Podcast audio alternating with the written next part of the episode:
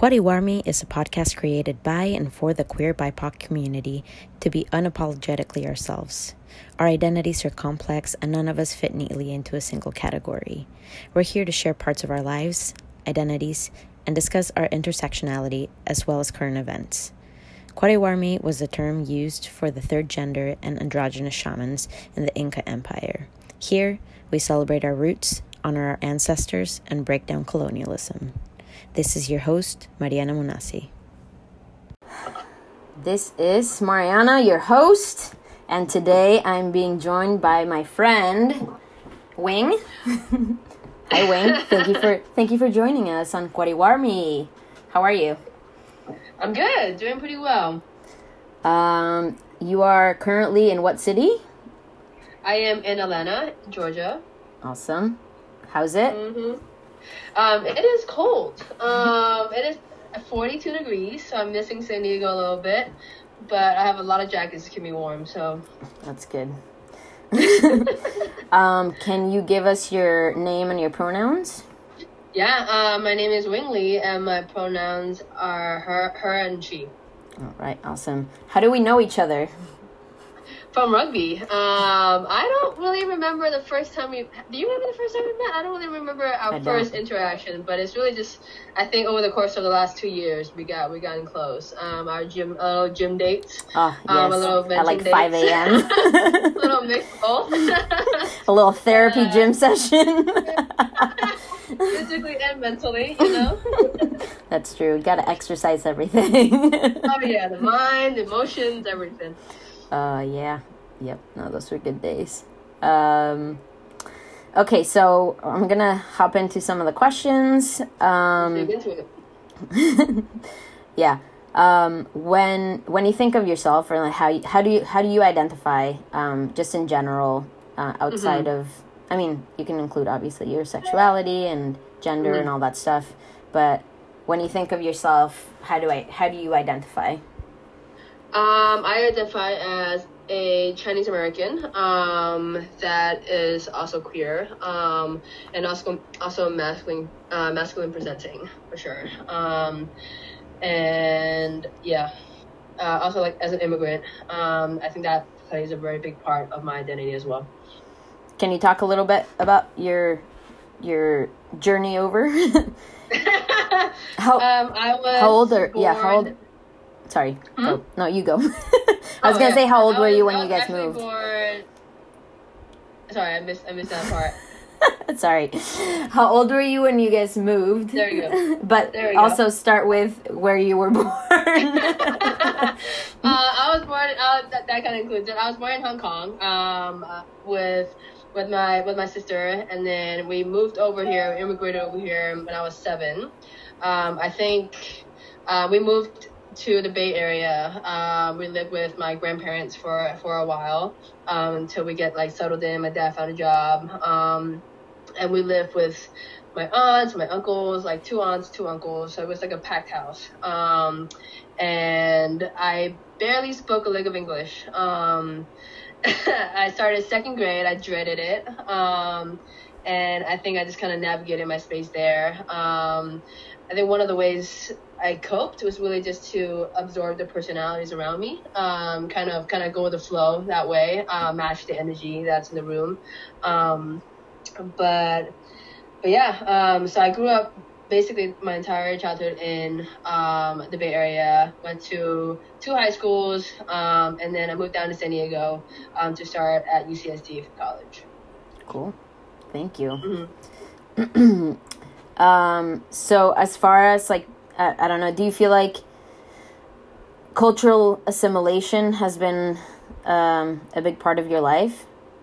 And how would you say you like are navigating like in cultural spaces, like with your family and when you're not mm-hmm. with your family?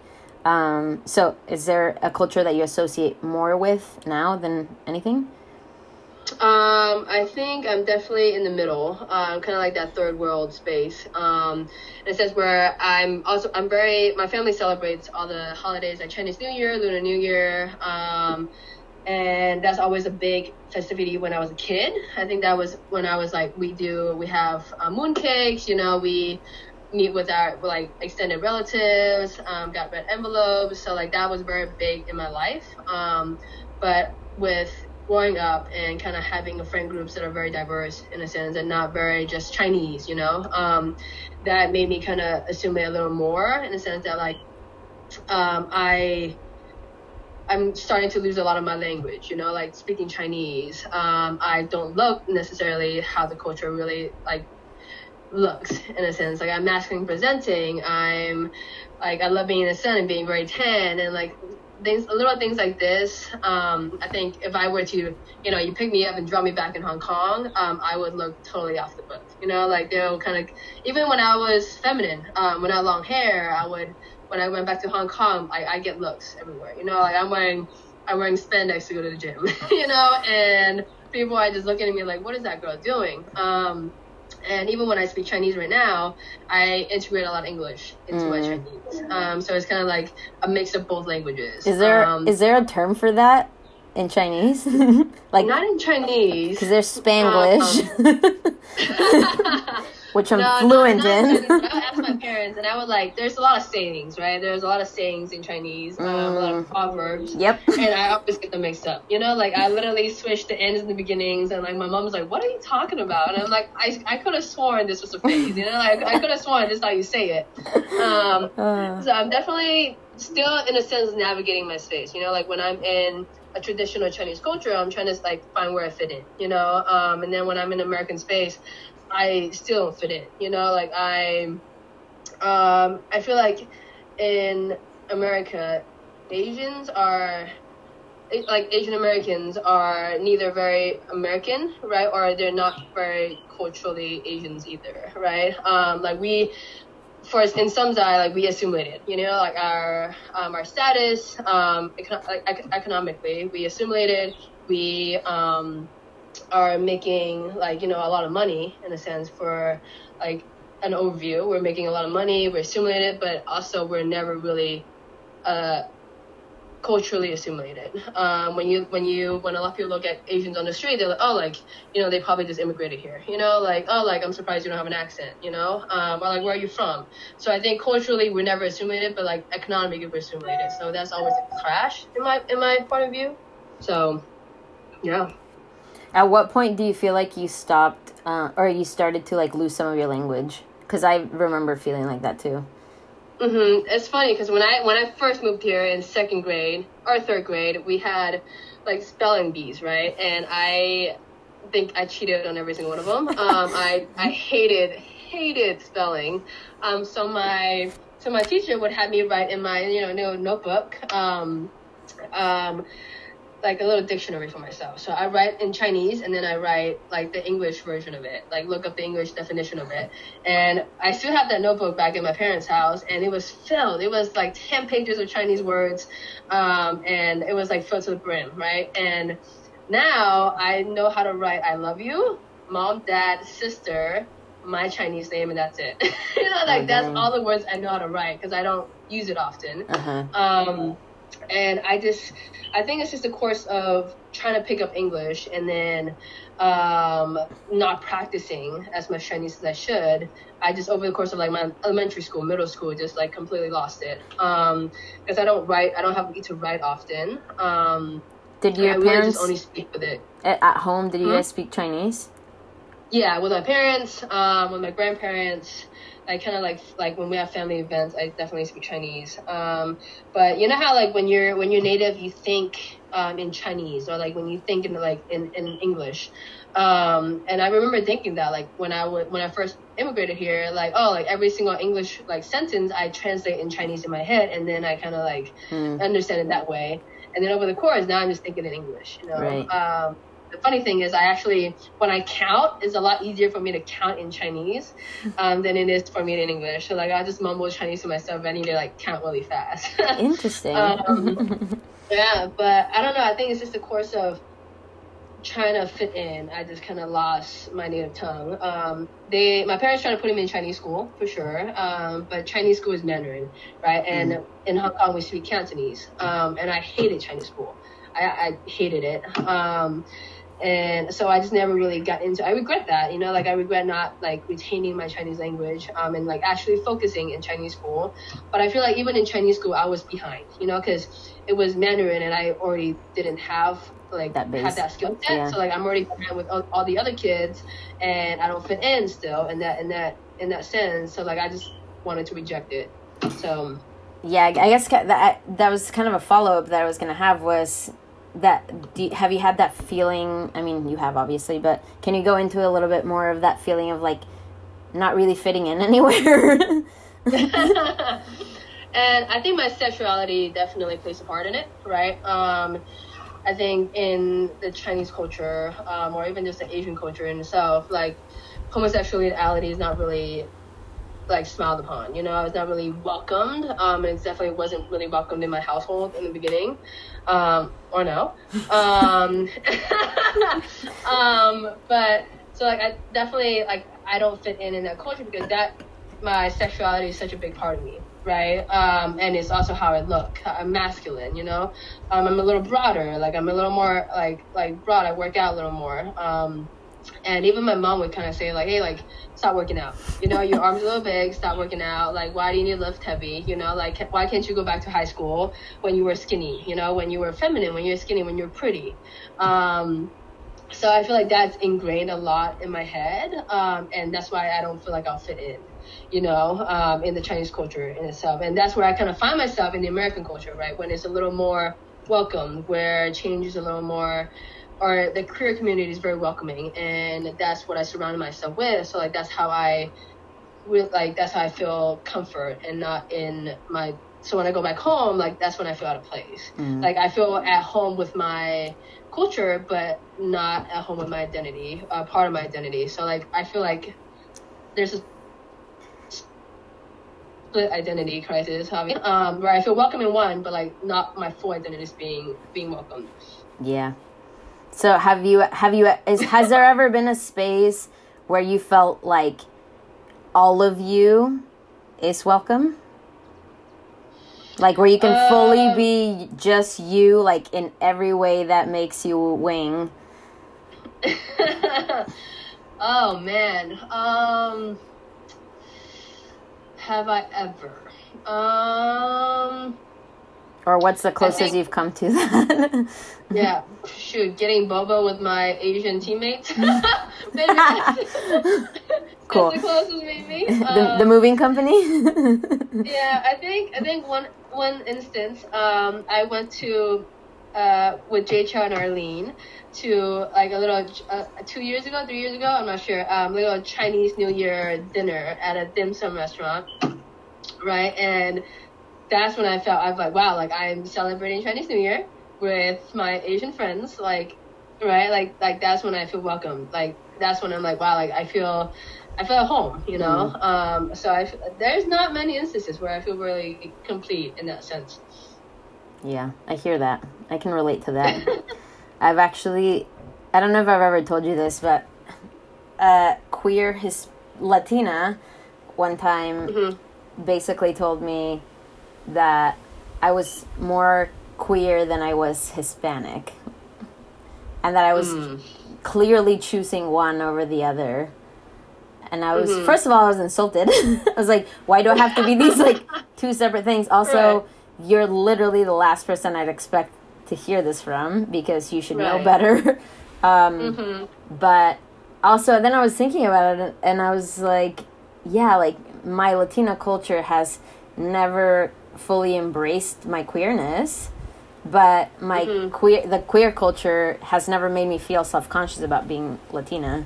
So yeah, I could see how you could think that.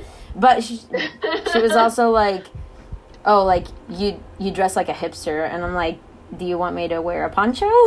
Like how like it's not Latina enough how I dress. I'm not really sure what you are expecting, but yeah, I mean, yeah, it is. I can definitely feel that like split of like being kind of one person in one space and being another person in a different space. And like for me, I know it's had definitely like negative psychological impacts, because I'm like, Can I ever fully just be me in a space without being judged by anyone or without feeling like I have to hide a part of me? Right. So that's... I'm sorry that you've also experienced that. I think it's also in a sense where, like, I feel adrift, you know, with my culture. Like, the longer... As I grow up, I feel a bigger and bigger drift between my culture and myself. And, like, that's something I really... try to rectify, like, whether it's being more up to date on news, or whether it be kind of just be more like celebrate the traditions more, more just educate myself a little more. But I think a part of that is also like a drift between my parents and I, you know, mm-hmm. like growing up, hiding my queerness and hiding my sexuality, like that caused a very big drift in my relationships with my family, who I tied to my culture. Mm. You know, so like there is a lot of strain in those three like relationships. So yeah, I hear that.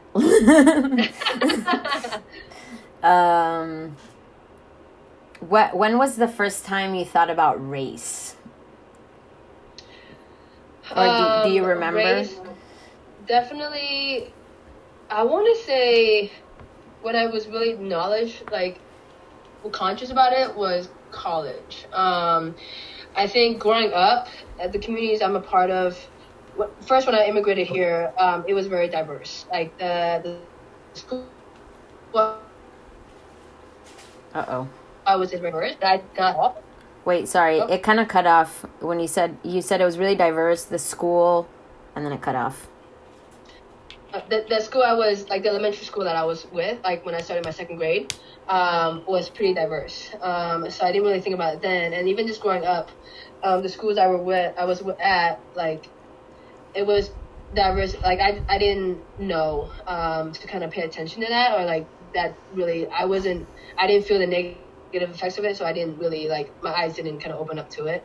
I think in college, I was at UCSD with Marshall. Like my college was like Thurgood Marshall, and we have electives that we had to take. It's called Diversity of Culture, and one of the class we had to write an essay, right? And then in class, the professor was like, you can't use the term colored people, right? And she kind of had to educate us on why that is such a negative term, and why that's bad. So a lot of people had it in their essays, basically saying colored people. And I think that was the first time I realized, I never thought of that in that way. You know, I never thought of it in that sense. And also being in rugby, we had a very diverse team, a lot of Latinas that were very vocal and very in a sense logical. They were all ethnic studies, and they had a lot of way with words, you know. And I that was the first time I experienced that, and that opened my eyes a lot more, just with the terminology used, and kind of opening my eyes to the issues that we have in our system. And I think so in college was really the first time where I kind of noticed race, and were really aware of how race dictates our society, and how our society impacts race in a sense. Cool. Thank you for sharing that. Mm-hmm. Yeah. Okay, one of the questions is, what's been your experience in interracial relationships? I know you've had a couple.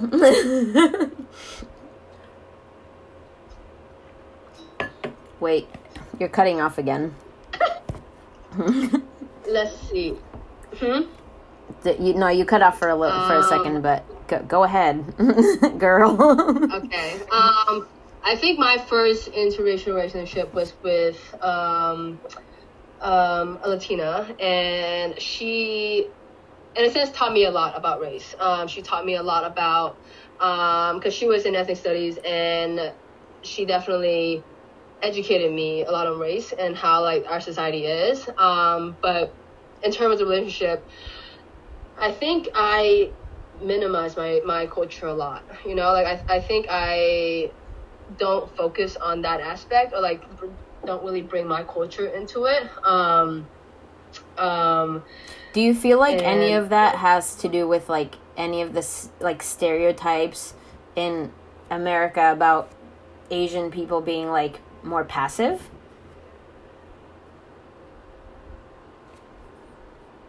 Okay, hold on. It keeps kind of cutting off. Did you hear what I asked? Yeah, I heard what you asked. Okay, sorry. You keep freezing and then I don't hear anything. Oh, no worries. Just tell me where I left off. I agree, and I definitely agree with that stereotype. In a sense that we a lot of times keep to ourselves, right? I think East Asian culture is that, like, we, in a sense, focus on the harmony, right, of the community, and anything that kind of disagree with that harmony, we keep to ourselves. We don't want to disrupt that connection, in a sense. And that doesn't mean we don't have opinions, you know. We don't have, like, in a sense, judgments in our heads, but it's more so we don't want to start conflict. And it's funny because I don't remember where I like one of the history class that I have, where they asked Americans to explain a picture, or, like, you know, explain a picture in detail, and then they asked a Japanese descent to, like, explain the same picture in detail, and the American would kind of pinpoint we kind of explain a very distinct detail of, like, a person, or, like, you know, like something, an object in the picture, where the Japanese would describe the picture as a whole, right? Like the whole picture in itself, like the bigger picture, in a sense. And I think that kind of reflects the individualism of the Western culture, and also, like, the kind of, like, community, like, viewpoints of, like, the East Asian culture. And I think I see that a lot. And not necessarily, I've always been a very quiet person. Even if I feel any type of way, I'm very to myself, and, like, I shut down in a sense where I hate confrontation. I absolutely hate confrontation, right? And that could be growing up, because I'm always, like, the mediator in my family. So, like, I always kind of resolve conflict. I don't really start it. I kind of avoid it. I just resolve. If my parents are fighting, I resolve it, right? I apologize for my dad. If my sister, like, my mom is mad at my sister, I apologize for my sister, you know. And I gotta make sure, like, that resolved. And I definitely see that where, regardless if my partner is more vocal, I kind of keep to myself a little more, and obviously that is not healthy. Obviously that, in a sense, drains the relationship without my partner knowing that, like, what's wrong with me, you know. But that's kind of, like, a thing that I'm trying to break, in a sense, where I do need to speak up, but that's definitely hard for me. When, like, growing up, I've had patterns of just, hey, resolve it, you know, any conflict, just resolve it. And I definitely attribute that to my culture in a little bit, in a sense, and also how I was brought up. Have you ever dated someone of your own race or ethnicity? Nope. Mm-mm. Do you feel like that's, like, a coincidence or on purpose? I don't know. I know I've, like, crushes on like people, like, I just never pursued. I never really talk on my crushes either. So I never really wow. Like, I never really, like, sought after it, you know. Like, I never really, like, pursue anything. So maybe that's why, but I never really. I don't know if there's a coincidence, but it's not like I don't find them attractive, for sure. But I just never. It just never happened that way. I think at some point, like, kind of recently, I realized I had never really, and. Mm-hmm. And I think, I mean, I've never, again, I hadn't, like, at any point been like, I can't date you because of A, B, or C, but I think a part of me has thought, like, I know how much of, like, my Latina baggage I carry with me, and I don't want to add to that because I know how we are. But now that I'm aware of it and I've, like, healed through a lot of stuff, I'm like, okay, But, like, even thinking about that, like, in retrospect, I'm like, that's kind of messed up. Because, like, I mean, like, especially, like, the family dynamic, if it's not welcoming. And I mean, immediately, like, mirror that to, like, my own experience, right? Like, and I think of, like, specific instances when some people in, like, family have said, like, really horrible, hateful things. And that's, I'm like, I'm not trying to, like, enter another situation like that. Right. Obviously, that's, like, totally projecting my own trauma because everyone's different. But I'm glad that I'm aware of it now, at least. Uh-huh. Yeah. Okay.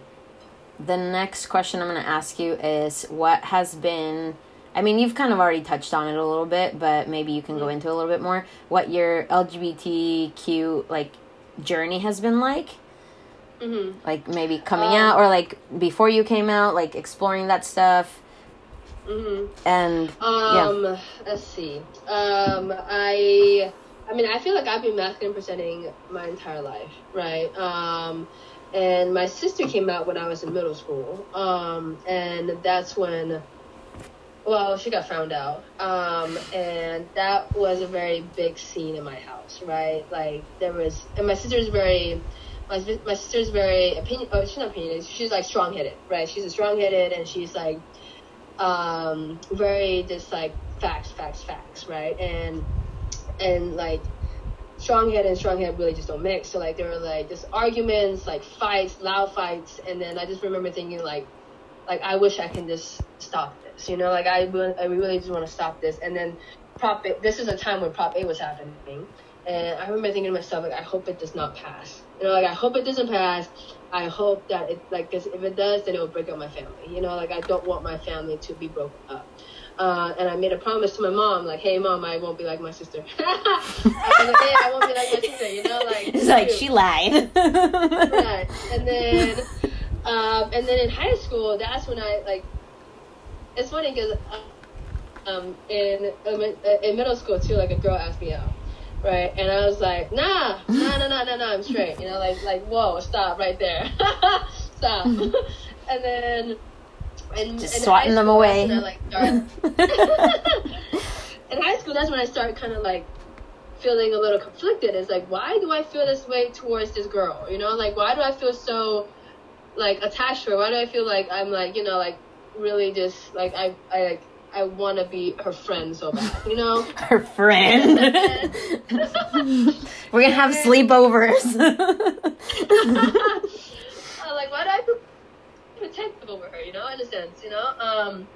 And I have a friend in high school that I was really close with, you know, like, that we were, like, best friends, we were really close, like, we would wrestle, we would just be on the phone a lot, and, you know, people are like, dude, that's kind of weird, you know, like, why are you not doing that? But she's, like, straight on Catholic, right? She's so religious, whatnot, and I'm like, oh, like, we're just friends, you know, and she's straight and she can do this, like, I can be straight and do this too, you know?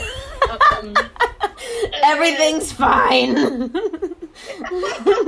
But, like, I would feel so conflicted, and a little backtrack. So, like, when my sister got found out, my parents became very religious and, like, in Christianity, right? And we'd go to church. And one time I was sitting with my parents at church, and they were basically saying homosexuality is a sin, right? And I'm like, how are you going to tell me that my sister is a living sin? You know, like, what do you mean?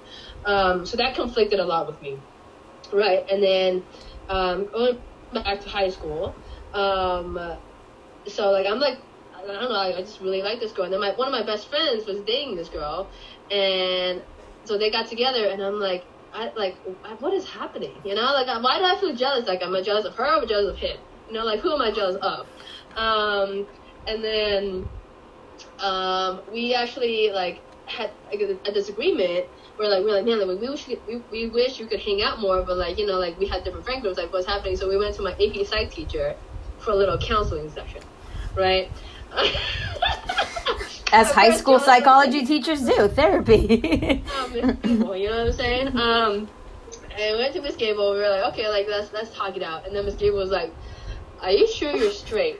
Like, she was like, "Are you sure you're straight? You know, like, you have no feelings." Both of us. She asked both of us, like, you know, what's up? And we're like, yeah, we're straight. Like, whatever. What up? And I remember at night, I would pray and be like, I don't want to be gay. You know, I would pray like, can you please, like, I don't want to hurt my mom. I don't want to do this. Like, can you please make me stop being gay? Right? And then I went to college. And then I really get gated up. Well, first, I went to college really trying to be straight. You know, like, I'm going to find a boyfriend. It's like, I talked to guys in high school, but I'm like, no. And then I went to college, and then I'm like, oh, like, there's my sweet mate has this like best friend. I'm like, I'm gonna really just like trying to get it on with him, you know. And then, but then like I just like he asked me one time like, what are we, right? When we were like when he was like walking me back to the dorm, and I was like, what do you mean? And I just walked away, you know. I was like, I'm just gonna avoid that conflict at all times. And then, healthy. Yeah, and then I joined rugby, where it was a space where that is so welcomed. You know, queerness was so welcomed, and then, and that I think that just jump started like me being accepted, of like accepting myself because other people accepted me. You know, like it was the first space I experienced where it's okay, where it's okay to be gay, where it's okay to kiss girls, where it's okay to express that you like girls. Actually, they all encourage you to like girls, you know. so it's like, wow, like I feel very... Just a PSA: rugby will not turn you gay. It will just help you accept yourself if you're feeling conflicted. You can love yourself. Exactly. College is a there's a mom listening out there being like, my kid ain't playing rugby. No, your kid will just learn to love themselves. That's really it. And so that kind of jump started it. But that's still a conflict, right? So whenever I go home, my mom is still asking me, like, hey, like, you know, why are you getting so bulky? You know, like, if you have a boyfriend yet, like, hey, what's up? And why does your hair look like that? Well, I didn't cut my hair until junior year, you know?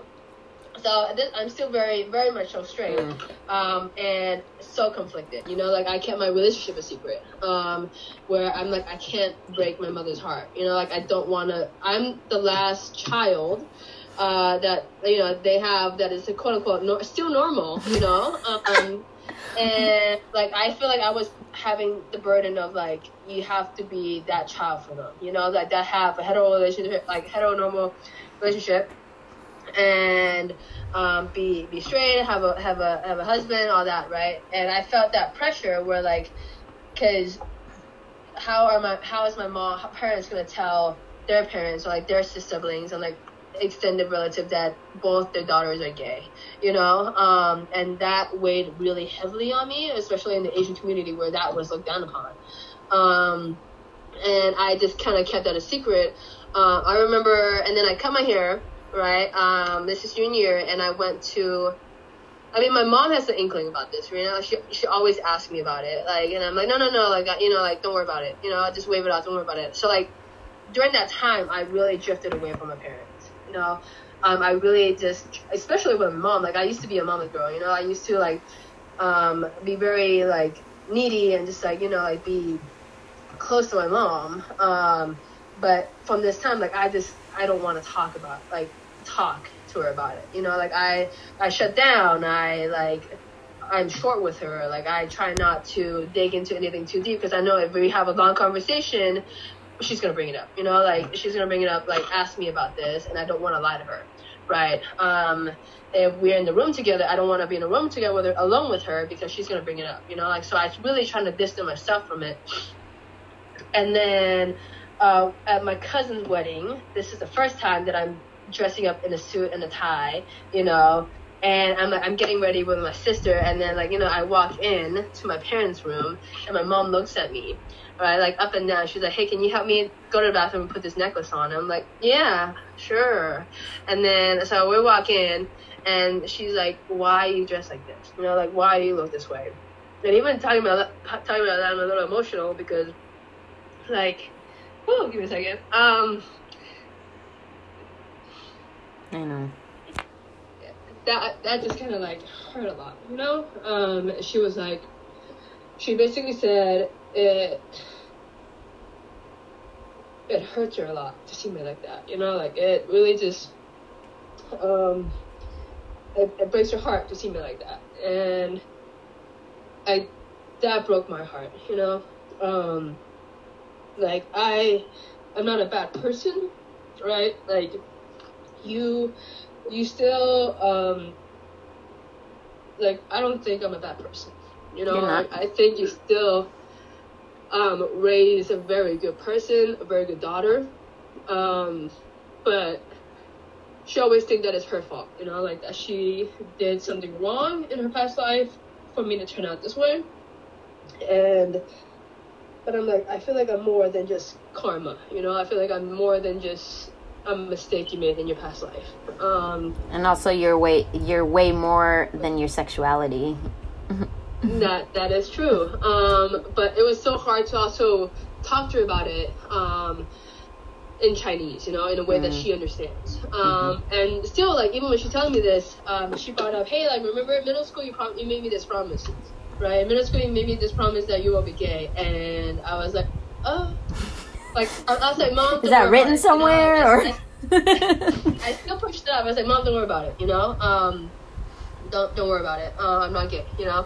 Still lie to her, because it was in your suit. It was just so much easier than just like really facing it head on, you know. And then time passed, and relationship passed, and I'm like, I think also in those relationships, I didn't feel a need to. I mean, that's kind of how I should have known that it wasn't gonna last, in a sense. Like I didn't feel a need to come out to my parents about it. Like I feel like it's not that serious enough, right? And then I think the year, so my sister is supposed to get married this year, right? And I was like, okay, a year from my sister's wedding, I'm gonna come out to my parents, you know, like if I want to bring a date to my sister's wedding, you know, like if I want to be myself to my sister's wedding, because it's, you know, once in a lifetime, I want to be there for her, right? I'm gonna come out to my parents the year before. So that time comes, right? That was basically last year, right? So basically, I didn't come out. I hide my sexuality for 6 years. So finally, I'm comfortable enough, myself enough to like, hey, I'm gonna come out to my parents, right? And so I wrote a letter, because that's how I know I can express myself a lot more than talking to her face, because I'm gonna be locked, right? I'm gonna be like, I don't want to do this. So I wrote a letter in Chinese, right, using Google Translate. So. Because I know how sentence structure is supposed to be in Chinese, but I'm just gonna be like, I'm, you know, gonna Google Translate all the other words, right? So I translated all the words, wrote out a letter, typed out a letter, gave it to my sister to proofread. She proofreads it, and then I at night I, you know, brought it up to my parents, right? Let my mom read it. Like, hey, like, can you sit down? Like, I just want you to read this letter. And then she reads it, starts crying, gives it to my dad. Right, my dad is like working on the computer. He reads it and just like types away. You know, oh my God! I'm like, okay, cool. So wow. My mom turns around to me and kind of just like basically asks why, you know, like, why are you gay? And starts crying and be like, this is what I hope wasn't gonna happen. This is what I prayed for that wouldn't happen. You know, like I know it was a chance, but she prayed on it that it won't happen, you know. And she basically said, like, it's everything I expected, kind of like, hey, like, this is, like, we still love you, we still accept you, but why is this happening? Like, when did, like, she said, how do you know you were gay? You never dated a guy, right? And I'm like, yeah, like, exactly. How would you date that if you never dated a girl? You know, like, yeah. You know, maybe, you know, but I didn't. I was just like, you know, I'm not, I don't choose this way. Nobody choose a harder life, you know? And she would say things like, you know, oh, like, you know, we're just scared of you because it's such a harder road ahead, you know. But I'm like, it's a lot easier if you accept me, right? You know, it's an easier road if you accept me, you know. You don't have to make it harder, you know. And so it's just kind of me fighting for who I am, in a sense, with her, and trying to help her understand where I come from. And in a sense, that helped, right? Like, coming out to my parents is a It's a weight off my shoulders, right? My mom was crying for a couple of days, and she. We had a conversation later too. When I showed her like my girlfriend, like a picture of my girlfriend, right? And she was kind of like, oh, like what about a family? What about starting a family? You know, like what about like who's gonna be the father role, right, in that relationship? Like who? Like she pulled up an example. You know how like dad brings you to play basketball. You know, like who's gonna do that? And I'm like, me. What do you mean? Like I love. You're like we all play basketball. Right. Like I try to explain to my mom like how like those are gender roles that she is basically talking about. Like, right. Those are what society. Trying to fit you into a category, right, and I'm just saying like these are just your perceptions, and I think it might have helped if my parents know somebody who is settled and have a family who is also gay, but like we're not exposed to that. Since I feel like as much as I'm grateful that they have their church community, right, that they're so involved and have a lot of friends, like they I feel like they needed that friendship and like a lot of friendship in that church, but also they're in a church that reaffirms that it's a sin, reaffirms that homosexuality is a sin, so yeah. Like that's what I also have like conflicted feelings about, but telling my parents and like kind of having that conversation with my mom helps kind of get that weight off my shoulders, and but it's still to this point it's not something we talk about often. Mm-hmm. My sister's getting married next year, she's with her fiance of 11, 12 years, but like it's still not a conversation that me and my mom visits often, that we don't talk about my queerness anytime. She doesn't really ask about it anytime. But it definitely helped me accept myself more, just being out, like because I'm out with my friends, right. I'm out with my community in San Diego, with my friends in San Diego. Even with my high school friends up in the Bay, I don't hide my queerness, but I used to hide it to my parents, and that was one thing that drives me away and like really just pains me inside, and it still hurts me in the sense that I know that my parents who never accept it, I think they will tolerate it. I think one thing that scares me too is how they treat my partner.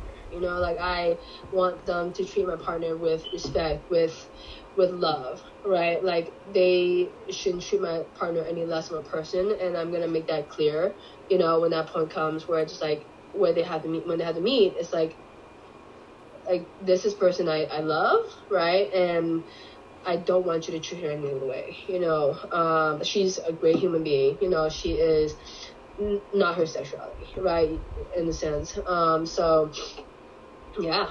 It's funny how one story I'll tell you though, when I was talking about my partner, and I was saying, oh, we're the same grade. In a sense, we're the same year. So like in Chinese, I said, oh, we're the same grade. And she was like, oh, like, what does she do? My mom's like, what does she do? And I'm like, oh, she's getting her master's, right? And then she was like, so you're not in the same grade because she's getting more education than you. And I'm like, wow, okay, you're gonna put me down. That's great. You're gonna put me down at this time too. Perfect. Cool. But yeah, so it's definitely. I think my coming out story is more of a conflict with my parents than anything else. Well, a conflict with my parents and my culture than it is just with like my because I feel like I live in a bubble in San Diego, right? Where like it's very welcoming, where my queerness is welcomed and like kind of encouraged in a sense, where like I feel loved. And so that was the space I was trying to find with my parents, and that's going to be an ongoing battle. So. My journey is definitely ongoing, but yeah. Thank you for sharing all of that. I can definitely see a lot of like looking back at my own story, like a lot of the stuff you talked about is like pinpointed exactly how my stuff was too, and I think it'll get better with time. Mm-hmm. Slowly, I hope too, but. Yeah. No, it sucks when you don't have that family support. It can make such a huge difference. And I've also heard the like, well, life is going to be harder. And I'm like, yeah. And so therefore you shouldn't make it any harder for me. Like you should be the support system. Help me. Yeah. What does intersectionality mean to you? I think a lot, in a sense of, kind of just like culture, obviously what we've been talking about, right? My culture and queerness, that I feel like those two were the ones that has been affected me personally the most. But I think just like with my education and everything that's going on now, at time right now, I think intersectionality means so much more, right? It means kind of like just the POC, or just like African Americans, how they're being treated right now, and how society, like in society, and just my role in that as well, and standing up to like my community in a sense, like, hey, we like this affects all of us, you know, like we need to stand up for our peers, you know, like our it's really the system, right, that's pinpointing, like pinning us against each other in a sense, not in a sense, but really. So I think just acknowledging the intersectionality of like this, I think it's also a conversation that I want to have with like my family, kind of like the Asian, like my Asian community, of what that means, you know, what intersectionality means, and how big role it plays in people's lives, you know, economically, socially, politically, like how that all intersects, right? How being of a certain race affects all your standings in those three categories and more, and how we are privileged. Asian Americans are so privileged in the sense, like we are privileged that we don't experience the same racism, right? Our racism is like, and it like stereotypes, right? And definitely, I think with COVID, definitely a lot more aggression, and I've seen that a lot more. But that's still like that in the sense of basically 3 months, we're experiencing maybe even just a little part of what Black people experience, right, every single day of their lives. And explaining that, I think maybe in a sense, COVID kind of helped the community understand a little more of like the violence that African American feels every day, that dark, where like people with darker complexions feel every day. So like kind of educating my community on intersectionality has kind of been my top of the priority of this. Like talking to my parents about it, you know, like educating that and kind of like let that sprinkle down. Do you feel comfortable talking about colorism in your culture? I do, because even in the East Asian community, like I think colorism is very prevalent. How like different, like I didn't know this before. Where I'm like I heard somebody say, hey, like, you know, like Asians judge each other on like different types of Asians as well, you know, like the different complexity of Asian as well. I'm like, that's not true. Like, what do you mean? So I asked my mom, and she's like, yeah, it's true. I'm like, huh? And she's like, yeah, like, you know, like the darker you are, the less, like the more you get judged, right? The more stereotype that comes with it. Like you're a jungle Asian, you know, like that you're of lesser value. So like it's so prevalent in the Asian community where, like, that's so much easier for me to kind of like explain to my mom, like, hey, like, we are pretty, like, you have a lot of negative stereotypes and like prejudice against African Americans, against Black people, and also against like even Indians or even like Mexicans, you know, Latinas. Like, my sister and I are like in the past couple of years, it's been really kind of calling my mom out on it, like calling my parents out on it, like, hey, like, these aren't really, that's not a joke, you know, like that's actually like, that's hurtful, right? That's racist. That's racist, yeah. You know, like you can't, just because you don't say it to other people, it doesn't mean you can think it, you know? And I think that's something we need to do more in my community, where like we are set to like literally fight against each other, right?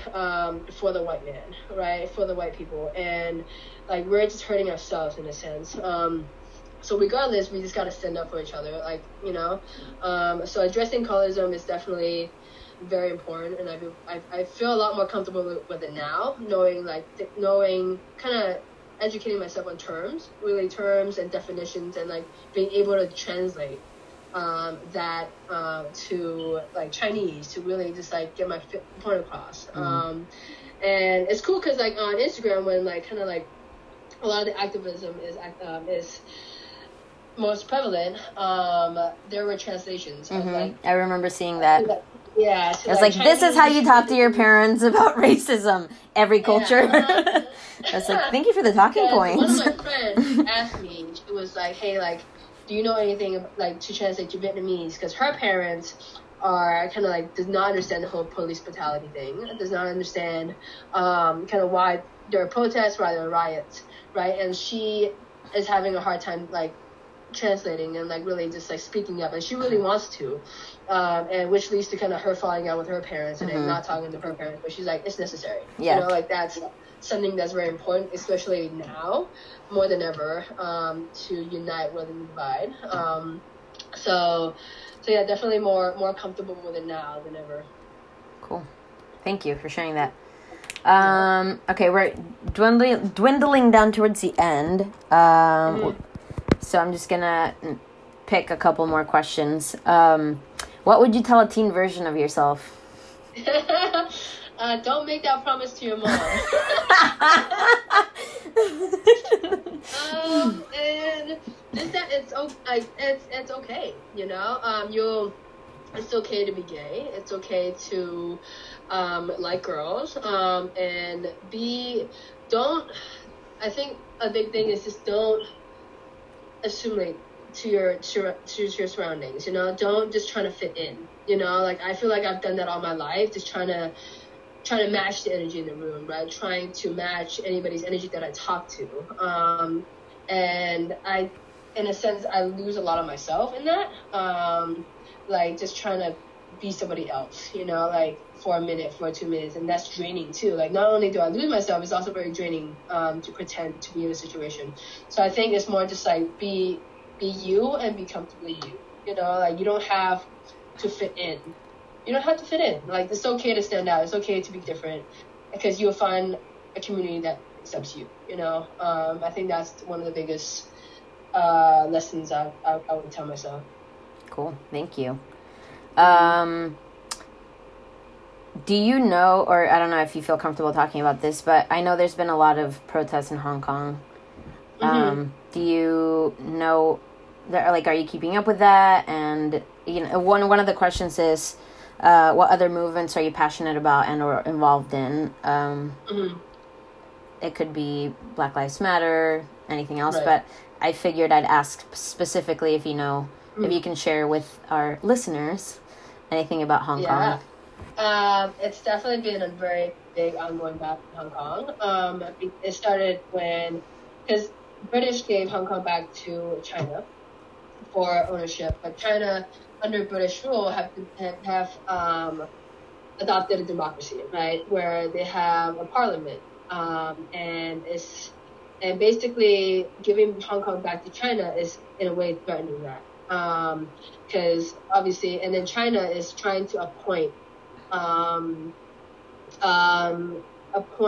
kind of people in the parliament, right, to kind of take over in a sense, and China, like, Hong Kong people are feeling definitely threatened that like they're gonna lose their democracy, and I think one of the things that triggered it was the extradition treaty that China is trying to impose on Hong Kong, making it so that they would have to give up anybody, right, to China, and that means if anybody from Hong Kong posts a negative like post about China could seize them, you know, and that kind of started. Hey, like, we're not cool with that. You know, we don't want to, this is the step in, like, you trying to take power over us, and we don't want a part in that. There's actually a documentary on Netflix, I forgot what it's called, but it's basically a person, a 16-year-old in Hong Kong, was fighting kind of the education system that China was trying to impose. So China was trying to impose, like a test, basically saying, like, of all, like, basically saying how great China is, and all the like the China rules, right? And if you don't pass that test, then you fail. You can't move on, right? And basically China's trying to impose on all the school systems. And this kid is like, no, we don't want that. That's you trying to dictate over us, right? So he started a whole rebellion in Hong Kong, and actually won in the sense that now China was like, hey, okay, you can just. Any schools can just choose whether or not they want to impose, like they want to take on this like test kind of thing, this like education system. But so like Hong Kong has like a history of just like wanting to fight China, right?